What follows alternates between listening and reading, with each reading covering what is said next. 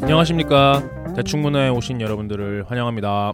안녕하십니까. 안녕하십니까. 안녕하십니까 호스트 윤덕영입니다 십니까 대중문화 전문가 김희입니다. 안녕하십니까. 영화의못 이성민입니다. 좋습니다 오늘부터 저희 이게 김희윤의 대충문화가 약간의 포맷을 바꿔서 진행하기로 했어요 그렇죠. 네. 네 그동안 저희가 너무 중구난 방식으로 진행을 했다라는 그런 반성을 저희끼리 짧은 회의를 통해서 거친 후에 그렇죠. 어, 1부 2부로 나눠서 김희윤의 대충문화를 진행하기로 했죠 맞습니다. 네, 그래서 1부에서는 저희가 다룬 소재 전반에 대한 어, 이야기들을 좀 하도록 하고 2부에서 본격적으로 저희가 그 영화에 대한 품평을 하는 걸로 네. 예, 그런 식으로 포맷을 갖기로 했죠. 음, 예. 그래서 오늘은 어, 김윤의 대충 문화를 쭉 들어오신 분들이라면 몇 번 이름을 들어봤을 법한 아마 음. 굉장히 기대하셨을 주제예요. 네, 웬만한 분들은 다 아, 이제 음. 봤다고 할 수 있는 네. 영화죠. 그렇죠. 유승환 감독의 베테랑을 오늘 김윤의 대충 문화에서 다루기로 했습니다. 간단하게 시놉시스부터 좀 알려드리고 시작해야 될 것 같아요. 그렇죠. 네, 저희 이제 김희윤 중에 가장 목소리가 좋은 그나마 알아먹을 수 있는. 네, 네. 저희 영알못 한번 읽어드리겠습니다. 네. 한번 꽂히면 끝장을 보는 성격의 형사 최도철은 의문의 사건을 쫓던 중 그 배후에 유아독존 재벌 3세 조태호가 있음을 직감합니다. 어이가 없네. 다치기 전에 곱게 수사를 접으라는 조태호의 협박에도 최도철은 굴하지 않고 결국 일은 걷잡을 수 없이 커지게 됩니다. 거 죄짓고 잡지 맙시다. 2015년 여름 자존심을 건 한판 대결이 지금 시작됩니다. 아, 좋습니다. 아유 이렇게 난 시놉시스 얘기를 그래. 힘이, 힘이 들지 진짜 예고편 같지 않았어요? 저희가 네. 그동안 일부러 그 느낌으로 한번 해봤는데 중간중간 대사도 나오고. 저희가 워낙 그동안 이제 좋지 않았어요? 틀 없이 하다 보니까 네네 별로 안 좋았어 요 별로 안 똑같았다는 말씀. 틀을 만들어가는 과정이에요. 아유 이거 뭔가 이렇게 얽매이는 느낌이 오글오글 거리네 어, 이러한 시놉시스를 가지고 이제 베테랑이 전개가 되죠 그렇죠. 어, 감독에 대한 이야기를 좀 먼저 해야 될 것 같네요 아, 류승환 감독님. 네 유승환 감독님 유승환 감독님에 대해서 어떤 것들을 알고 계신가요? 류승환 감독님은 제가 볼 때 옥상의 민들레꽃 같은 느낌이 납니다. 아하 그 보도블록 사이에서 네. 힘들게 꽃을 피운 그런 소설이 있었죠. 네 그렇죠. 맞습니다. 마치 그 민들레꽃을 보는 그 느낌이에요. 교과서에 나오는 거죠. 아 예, 그, 네. 그렇죠. 그 민들레가 곧 있으면 죽지 않. 아, 그러니까 그분은 이제 뭔가 네. 새드 엔딩. 제가 볼때 그러니까요. 천, 천재 감독님은 아니에요. 네. 그런 뭔가 어려운 환경 속에서 네. 영화에 대한 애정을 가지고 네. 그 강인한 생명력 네. 그래서 그런 것들이 영화에 보이는 것 같아요. 네 맞습니다. 네. 어, 저희가 응. 태클을 걸려고 했는데 네. 포장을 잘하셨네. 태클 같은 거는 사실 2부 아 맞다 맞다. 아예 알겠습니다. 버릇 나오시네. 아, 유승환 감독님이 혹시 다른 영화들 보신 게 있으신가요? 아 예, 저는 굉장히 좋아하는 영화 중에 하나 이제 네. 부당거래입니다. 아, 네, 저는 그런 거의 부당거래 하나 정도만 봤던 것 같아요. 거. 아 음. 역시 영화를 못 다. 영화 좀 보고 다녀. 그러니까 그렇죠. 그러니까 한 개- 조금 슬슬 흥행하기 시작하면서부터 이제 좀 아. 보는. 네. 한 개라도 본 게 어디입니까? 아 그러게요. 네. 저는 유승환 감독님의 영화를 그래도 여기 있는 두 분보다는 좀 많이 본 것 같은데. 어. 어, 전 짝패도 예전에 재밌게 네, 네. 봤고요. 짝패요. 예, 부당거래도 봤고 네. 어, 주먹이 운다도 보고 어. 어, 부당거래도 보고 얘기했나요? 끝났나요 이미? 부당거래 처음에 나왔는데. 그래요? 세 개. 네 개 정도 본 것 네. 같은데 예. 음. 이승환 감독이 흔히 이야기하는 게 있죠 뭐 충무로의 액션 키드 아 음, 예. 네. 그렇죠. 예, 어렸을 때부터 굉장히 액션 영화를 좋아하고 또 음. 짝패 같은 영화에서 실제로 자기가 액션 배우로 주연을 맡아서 아, 예, 그랬었나요? 출연했었죠 맞아요. 네, 여기 정두홍 감독 정동님과. 액션 네. 감독님과 이제 투톱으로 나온 영화였는데 음. 연기가 보기 힘들었어요. 그게 예, 예 근데 뭐 그뭐 실상. 가치 평가는 이제 2부에 최대한 밀어서 하도록 그렇죠. 하는데 어, 짝패 자체가 나왔을 때 굉장히 그 영화 팬들에게는 신선한 충격이었다고 하더라고요. 어떤 측면에서 네, 그랬었죠? 그러니까 정말로 그렇게 오롯이 이제 액션 음. 하나로 승부를 보는 영화가 정말 음. 오랜만에 나와서 아. 네. 그리고 거기 이제 이범수 씨가 악역으로 나오거든요. 음, 범, 음. 범수님. 네. 그때까지만 하더라도 이제 액션 단순한 액션 키드라는 느낌이 더 강했는데 점점 이제 시나리오를 꾸준히 열심히 쓰셨던 것 같아요. 어, 그러면서 그렇죠. 이제 각본을 이 정도 받쳐주기 시작하면서 이제 오늘날에 이뤄서 베트랑 네. 굉장히 많은 흥행을 거뒀죠. 맞습니다. 역대 관객 수 3위. 1,300만 이상을 동원한. 와, 1,300만이면 참 진짜. 정말 다 봤다고 해야 되는 거 아닌가요? 그렇죠, 뭐 그렇죠. 사실 네, 진짜 다 봤죠. 영화관을 걸어서 갈 수 있는 분들은 진짜 다 보신 것 저도 같은데. 그 얘기 하려고 그랬는데 네, 그러니까. 웬만한 분들은 다 보신 아, 그 거예요. 그 기어서 가서 봐도 볼, 볼 숫자야 있었잖아. 뭐 그렇게까지 그러니까 뭐. 아. IPTV가 있는데 굳이. 아, IPTV. 근데 그 1,300만이라는 역대 흥행 3위의 성적을 그래서 유성하 감독이 이제 거두게 되잖아요. 네. 이제 뭐 왈가왈부할 것도 없이 네. 이제 흥행 감독이죠. 굉장히 맞아요. 흥행 감독이죠. 그렇죠. 네, 이제 뭐 어느 정도 보증 수표가 됐다고 봐야 되고 음. 그런 점에서 이제 유성하 감독님의 기축 앞으로도 계속 주목이 되는데 제가 하나 흥미로운 걸 들었는데 유성하 감독님이 예전에 무릎팍도사에 나오셔서 했던 얘기 기억나시나요? 아, 어떤 얘기였죠? 그때 20대 초반에 네. 다짜고짜 그 박찬욱 감독을 찾아가서 네, 네. 아. 네, 막 제자로 삼아달라고 했다고 하더라고요. 아 그래요? 네네네. 그래서 쫓아다녔대요 박찬욱 감독을. 어. 네, 그리고 뭐 지금도 뭐 굉장히 친하게 음. 굉장히 존경하는 어. 감독으로 항상 박찬욱 감독님을 뽑, 꼽는다고 하더라고요. 그리고 또, 또 하나 뭐 영화 감독들의 모임 네. 뭐 이런 게 있는데 그 감독 모임 이름이 굉장히 특이하더라고요. 뭐예요? 자랑과 음. 험담이라는 자랑과 험담이요. 그 이- 자기 자랑을 하고 남은 험담을 네. 그렇죠. 하죠. 네. 딱 그런 저는 저거 나리 나르시스트들. 네, 어떻게 보면 저희랑 좀 비슷한 것 같기도 한데 왜 모여 있나 싶은데 네. 모여 있는. 네. 영화 감독끼리 모였으면 참 그렇게 재밌지 않을까. 저는 그렇죠, 그래서 자학과 험담. 자학과 험담 네. 전 저도 까요. 음. 스스로도 까고 네. 모두 가기. 남도 그렇- 까고 그렇죠. 어, 좋습니다. 뭐 그런 점에서 이제 베테랑에 대한 이런 뭐 개괄적인 이야기가 될 네, 것 네. 같은데 이제 영화 내, 내적으로 조금 들어가 보죠. 어, 이 영화가 흥행할 때 가장 이제 흥행 요소라고 음. 할 수 있었던 게 바로 유아인 씨잖아요. 그렇죠? 맞아요. 유아인 씨가 굉장히 또 대중들의 관심을 많이 받았죠 이 영화를 통해서. 네네네. 유아인 씨의 연기는 뭐 훌륭했어요. 훌륭했고 그 부분이 이번에 음. 영화제에서 상도 받지 않았나요? 네. 어이가 없네. 아, 네. 유한 씨는 이제 사실 사도로 네. 남우주연상을 받으셨는데 네. 이제 음. 어, 류성환 감독께서는 이제 베테랑으로 네. 감독상을 받으셨죠. 유아인 씨가 상을 받은 건 이제 사도 네. 근데 약간 좀 암묵적으로 다들 그렇게 생각하시겠지만 약간 보태진 면이 없지 않아 있죠. 그렇죠. 아, 네. 둘 다 이렇게 했으니까. 네네. 그 황정민 씨가 어쨌든 주연이지 않습니까? 아 그렇죠. 네, 황정민 씨 하면 뭐 저희가 뭐 말해서 입 아프죠. 그렇죠. 이 영화에서 황정민 씨는 정말 자기 몸에 맞는 옷을 입었다는 느낌입니다. 아 옷이 핏이 좋았나요? 네. 그리고 애초에 이 시나리오 쓰면서도 그 서도철 분을 네. 황정민 씨를 염두에 두면서 만든 캐릭터라고 아, 하더라고요. 그래요? 네. 음. 그래서 그 연기 자체가 굉장히 황정민 씨에게 잘 어울리는 연기, 잘 아. 어울리는 캐릭터가 나왔죠. 그 연기를 하는 게 아니라 그냥 나와서 한 거네요. 어, 뭐 평소 자신의 모습이 아니었을까요? 네. 그렇게 따지면 조금 위험할 수 있잖아요. 막 사람 패고 막. 어, 윤덕영 씨 죄 짓고 살지 맙시다. 아, 뭐, 죄송합니다. 지금 따라하신 건데 따라한 거 모르겠죠. 그냥 평소 하던 말투인데. 저도 제 몸에 맞는 옷을 입고 연기를 했더니 옷이 좀 타이트해 보이네요. 지금 영화에 대한 얘기를 하죠. 아, 네. 아. 그래서 여기 영화를 보면은 이제 저- 결국 이제 연기에 대한 얘기를 알 수 없죠. 예, 네. 뭐 보통 많이 언급을 하잖아요. 아 그렇죠. 앞에도 얘기했다시피 황정민 씨, 뭐 유아인 씨도 그렇고 또 이렇게 인상 깊은 배우들이 있었나요? 유해진 씨가 있었죠. 네. 아 유해진 씨. 네. 상무님으로 있었는데 네. 그 생각보다 네. 기억에 남지 않는 연기가 된 것 같아요. 음. 캐릭터 때문인 것 같다는 생각도 많이 하고. 음. 근데 유, 유해진 씨가 나왔었나 이런 생각도 좀 더듬어 봐야 될 정도로 영화를 제대로 안 보신 게 아니야.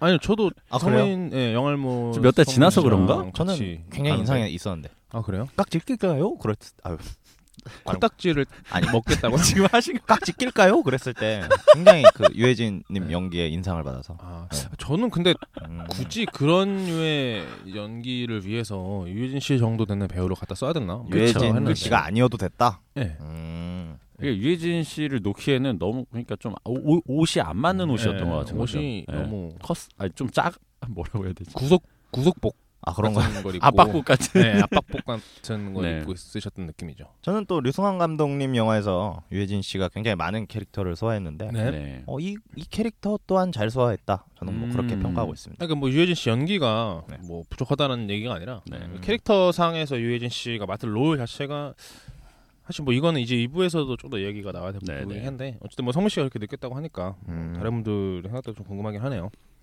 뭐 그래서 결국 이제 베테랑 같은 경우는 어, 유성환 감독님의 그동안 쭉쭉 쌓아왔던 내공과 네. 어, 훌륭한 배우들이 잘 만나서 어, 그래서 이제 훌륭한 결과를 냈다라고 생각합니다. 혹시 포텐이 이제 폭발 네. 뭐 이런 느낌이죠.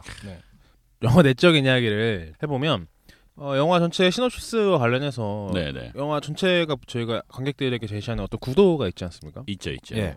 서민과 재벌이라고 해야 될까요? 어 그런 것도 있어요. 네. 네. 근데 그런 재벌들이 그러니까 요한 씨의 어떤 그런 재벌 연기가 네. 굉장히 나쁜 아, 이제 그렇죠. 아이콘처럼 돼버렸잖아요. 네. 제가 알기로는 무슨 어떤 실제로 있는 재벌들에서 모티브를 따왔다고 하던데 맞나요? 네, 아, 사실입니다. 예, 그렇습니다. 네, 실제 보시는 분들도 많이 느끼셨을 텐데요. 어, 몇 가지 어디서 어, 뉴스 사회명 같은 어. 데서 네. 보셨을 것 같은 그렇죠. 이야기가 몇 개가 섞여 있어요. 음. 그러니까 예전에 막 방망이가 나왔던 사건도 어? 있었고 네. 그리고 또 무슨 갑질 논란으로 약간 그런 구도가 되게 좀 이제는 좀 익숙하지 않습니까? 네. 그런 것들 한 세네 개 정도를 섞어놨다는 느낌을 많이 받았고요. 음. 그러니까 안 좋은 대기업들의 안 좋은 면을 조금 종합해서 그렇죠. 이 조태호 회장이 있는 기업을 만들어낸 거죠. 네. 음. 실제로 그 회의 시간에 네. 그 무- 화장실을 못 가게 해서 막 기저귀를 찾지 않습니까? 그렇죠. 그거는 뭐 S 모 대기업 얘기라고 하더라고요. 어. 네, 실제로 기저귀까지 차지는 않고 네. 그냥 물을 안 먹는 정도로 네. 화장실을 참는다. 네, 회의 시간에 아. 어디 갈 수가 없기 때문에. 그러면 회장님도 화- 화장실 안 가시는 건가요? 아, 그, 그, 그러시겠죠? 뭐로 굳이 그렇게 서로 고문을 S 근데 그 모 기업에 가본 적이 없어서 사실은. 약간 암묵적인 분위기가 그렇게 흘러갈 수는 있을 것 같아요. 그 정도면 그 정도면 거의 뭐 왕이네요. 어, 그럴 수 있죠. 예, 네. 막 화장실도 못 갈 정도로. 그러니까 그게 그냥 뭐 조금이라도 편한 사이라면 얘기할 수 있잖아요. 혹시 어. 그렇죠. 회장님 저 화, 화장실 좀 갔다 오겠습니다. 그렇죠. 근데 막 네. 그런 얘기도 못 한다는 거잖아요. 네. 저도 지금 가고 싶은데 얘기 못 하고 있습니다. 그렇죠. 형이 뭐, 뭐 어디 가요? 맞아. 이런 기분이겠지. 그 사람들도. 자 여기 종이컵을 드릴 테니까 로, 로테이션 아시죠? 하나 받고 하나 하고 넘치면 하나 마시고. 아, 제가 먼저 할게요. 저글링이에요 무슨? 아, 어떤 그런 이제 서민과 재벌의 구도, 재벌에 아랑곳하지 않는 열혈파 형사. 음, 네. 네. 어떻게 보면은 이게 약간 올해 흥행 영화들을 관통한 코드라고도 좀 생각할 수 있을 것 같아요. 아 맞아요. 어떤 다른 영화들에서 또, 또 비슷한 걸 찾을 수가 있나요? 아, 뭐 저희가 뭐 얼마 전에 했던 네. 내부자들에서는 그렇죠. 이제 형사가 이제 조폭으로 바- 조폭과 검사 네. 이렇게 바뀌고 네. 음. 이제 대기업은 그대로 있었고 거기에 또 언론이라는 한 축이 껴서 그게 진행됐었죠. 네. 그리고 또 성남 변호사라는 최근에 이선균 어, 씨가 네. 주연을 했던 영화에서도 이선균 씨가 이제 변호사지만 약간 결국에는 고용된 입장에 설 수밖에 없었고 네. 그래서 그 고용하는 측은 이제 대기업으로 나와서 네. 마지막에는 전복시키는 구도로 가긴 하는데요. 네. 결국엔 그런 식으로 좀 그 구도를 해소시켜주면서 음, 우리한테 그렇죠. 좀 카타르시스를 주는 영화들이 많이 있었던 것 같아요. 근데 저는 이제 네. 어, 입이 간질간질 하나 봐요. 예, 그- 그런 영화들을 볼 때마다 지금 말씀하실 아니, 거예요? 같이 얘기하는 게 아니라요. 네. 굉장히 아이러니하다고 생각해요. 어떤 면이 어떤 그렇죠? 점이? 그러니까 관객들이 영화관에 가서 그 재벌을 깨부수는 영화를 보지 않습니까? 그렇죠. 그렇죠. 그 돈이 다시 재벌한테 간단 말이에요. 네, 정작 그 영화 상영관 영화를 만드는 데는 그렇죠. 음, 대형 예, 멀체리스나 뭐 재벌들의 돈이 필요하지 않습니까? 그렇죠. 그러니까 재벌들은 나 자기를 까는 영화를 만들어 주면 네. 그러면 관객들이 와서 와 재벌 나쁜 놈들 하고 봐요. 근데 그 돈은 뒤에서 음. 고스란히 다시 자기가 가는 거야. 재벌들이 다시 가요. 서로 암묵적인 딜이 돼 있는 건가? 사실상 그렇죠. 예, 네. 상부상 상부상조. 그러니까 이제 베테랑을 보고 아, 이제 음. 평점을 봐도 뭐 통쾌하다라고 하는데 네. 그게 좀 이상하지 않나요? 진짜 통쾌하려면은 뭔가 네. 주는 거 없이 네. 뭔가 이렇게 자기가 통쾌함을 느껴야지. 불법 다운로드를 봐서 봐, 봐야 통쾌한가? 국민 중에 1,300명, 1,300만 명이 벗다는데 이게 굉장히 아이러니하지 않나요? 그렇죠. 어떻게 보면은 영화 속 현실과 영화 네. 밖 현실이 약간 괴리가 느껴지는. 네, 음. 그니까 약간 정말로 약간 눈 가리고 아웅이죠. 아웅이라는 느낌이 들 네. 아. 때가 많아요. 예.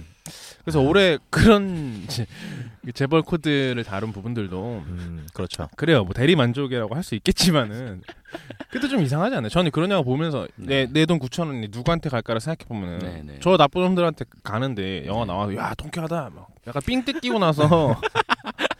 자기 미안하는 어, 자기 미안하는 거 있잖아요. 막 9천 원밖에 안 뜯겼네. 원래 3만 원 뜯기는 건데 약간 이런 느낌인가 설마? 아. 네. 네, 그러니까 저희 국민분들이 뭐 물론 이제 그렇게까지 세- 깊게 생각하면서 영화를 보진 않겠지만 제가 볼 때는 의식과 생활이 그 정도로 괴리가 나는 게 네. 생활 속에서 너무 어쩔 수 없이 대기업에 의존하고 있기 때문에 네, 그러니까요. 그러니까 어쩔 수 거기서 없네. 약간 풀어주는 것 같은 느낌을 받을 때가 있어요. 대기업이.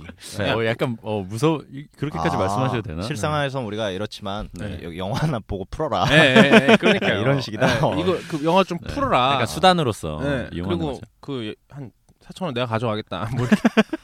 그러니까 되는 거죠, 이렇게. 네, 그러니까 제작부터 유통까지 사실은 관여되어 있지 않은 부분이 없는데 그렇죠. 그러니까요. 참 네.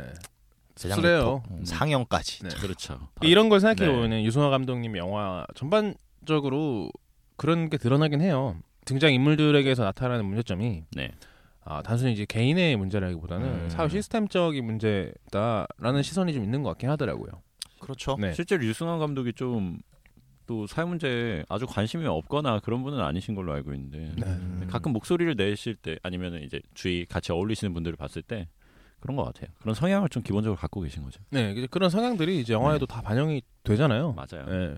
결국 이제 유승환 감독님이 인상 깊게 만들었던 작품들을 생각해 보면 네. 네. 네. 어, 우리 전문가 형이 말했듯이 부당거래 같은 게 사실 대표적인 그렇죠. 경우죠. 네. 예, 어떤 그런 비리라든가 네. 자기들끼리 카르텔을 어, 맞아요. 이제 음. 보여주고 베테랑도 마찬가지고. 네. 그 저는 개인적으로 유성아 감독님의 영화 중에 가장 최근에 우연히 봤던 게 이제 주먹이 온다라는 작품이거든요. 아 주먹이 어, 온다. 네. 예, 거기서 어땠어요? 이제 최민식 씨랑 네. 유승범 씨가 투톱으로 나오는 음. 권투 얘기였죠. 네네 권투 얘기했어요. 거기서도 그런 게 좀 드러나요. 음. 이제 최민식 씨는 최민식 씨대로 인생이 나락으로 가고 네. 어, 유, 유승범 씨는 또 유승범 씨대로 인생이 나락으로 빠지는데 음. 뭐 둘이 이렇게 영화를 보면 영화 전체적으로 이제 시선이 좀 따뜻해요. 뭐 아, 물론 이제 그래요? 그 둘은 개차반으로 사는데 네. 이제 감독이 보여 이제 이 캐릭터 둘을 보는 시선은 네. 좀 따뜻한 거죠. 음. 음. 그러니까 이제 얘네의 문제가 아니라 이제 얘네를 둘러싸고 있는 주변의 구조가 네. 얘네를 어, 이렇게 못, 쓰- 이렇게 힘들게 만드는 음, 거다. 음. 뭐 이런 식의 느낌을 받긴 받았어요. 음. 근데 베테랑에서는 어땠나라고 생각해 보면 음. 베테랑은 약간 그냥 대놓고 대중적인 취향을 만족시켜주는 영화를 음. 만들겠다. 네. 라는 포부가 좀 보이는 게 아니었나라는 생각을 해요. 근데 저는 이 감독님 장점이 그런 데 있다고 생각해요. 네. 사실 뭐 같은 사회 비판을 하는 뭔가 영화가 있다. 예를 들어서 봉준호 감독님의 설국열차라는 영화를 보면은 그것이 암시하는 것이나 이런 것이 1차적으로 느껴지지 않잖아요. 그렇죠. 뭔가 비유와 상징을 통해 느껴지는데 네. 유성환 감독- 설국열차는 1차적으로 느껴지죠. 아 그래요? 그 칸별로 딱딱딱딱 음. 자기 계급이 나눠져 있는데 얘긴 자를게요. 아니요, 싫을 거예요. 아 그래도 거기 뭐 재벌이 대놓고 있잖아요. 나오진 않잖아요. 거기 맨 끝에 칸에 그 여자가 어. 네. 아 그거를 기차라는 상징물을 쓴 거 아니에요. 어쨌든 한 번 더 꼰 거 아니에요. 아, 뭐 네. 그렇죠. 음, 네. 그렇죠. 네. 근데 류승환 감독님은 예. 아 나 기분 상했어.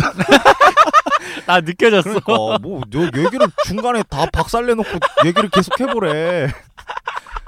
야 거기서 재벌 대기업이 나 재벌이요 대기업이요 안 하잖아. 기차 칸이라는 상징으로 쓰지. 그것도 2차적이야 2차적. 알겠습니다. 미안해. 미안해. 그거 2차적이야. 아, 지난 시간에 호스트 맛을 좀 보셨기 아. 때문에 약간 이제 옛날처럼 당하고만 그러니까요. 있지는 않으시는. 네. 그게 저는 류승환 감독의 장점이라고 생각해요. 오히려 어렵게보다는 네. 네. 좀 더 쉽게 뭐 많이 생각하지 않아도 음. 저 녀석은 나쁜 녀석 네, 네, 네. 이런 게 딱 더 대중들에게 와닿게 하는데 음. 사실 그것도 능력입니다. 그렇죠. 네, 맞아요. 저희 실제로 인터뷰에서도 그 이번 영화에서는 의도적으로 조금 흥행 요소들을 집어 넣기도 했고 음. 그리고 약간 명시적으로 좀 더 보여주고 싶었다 이런 식으로 말씀을 많이 하시더라고요. 아. 의도했다고 충분히. 아. 네. 약간 그럼 좀 음, 그런 관계- 게 잘- 네, 성공했네요. 그런 그렇죠. 부분들이. 네, 그렇죠. 네, 네.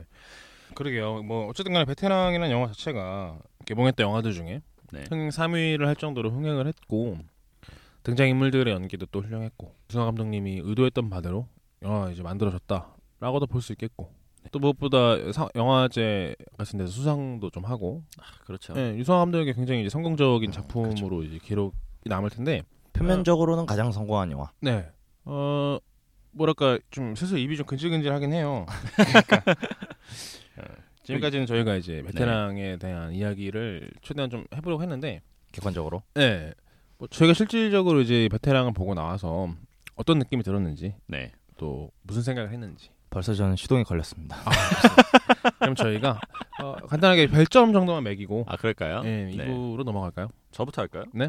저는 별점 5점 만점에 네. 4점.